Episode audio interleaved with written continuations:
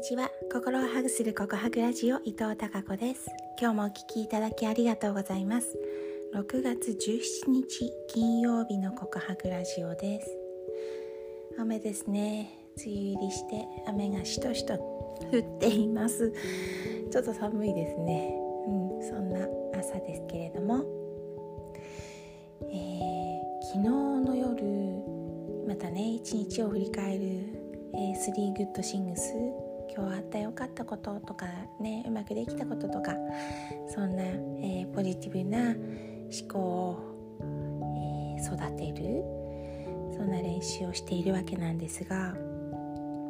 昨日よくよく考えてみるとそう振り返って改めて気づいたんですけどいろんな人をですね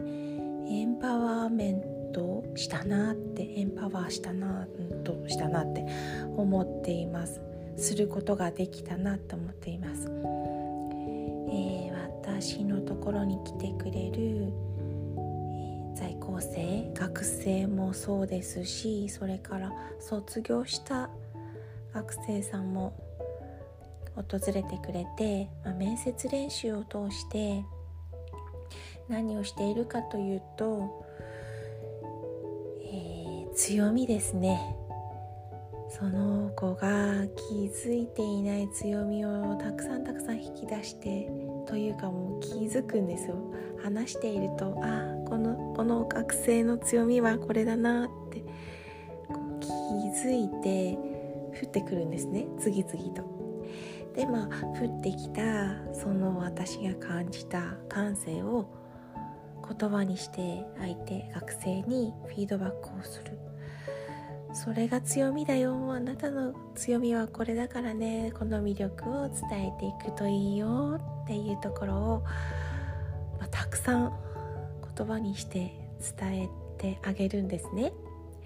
そうするとですね本当に、えー、自信がなかったものが自信に自信をつけて面接練習を終えてで部屋を出る帰っていくんですね。それができて、えー、やがて、まあ、それがですね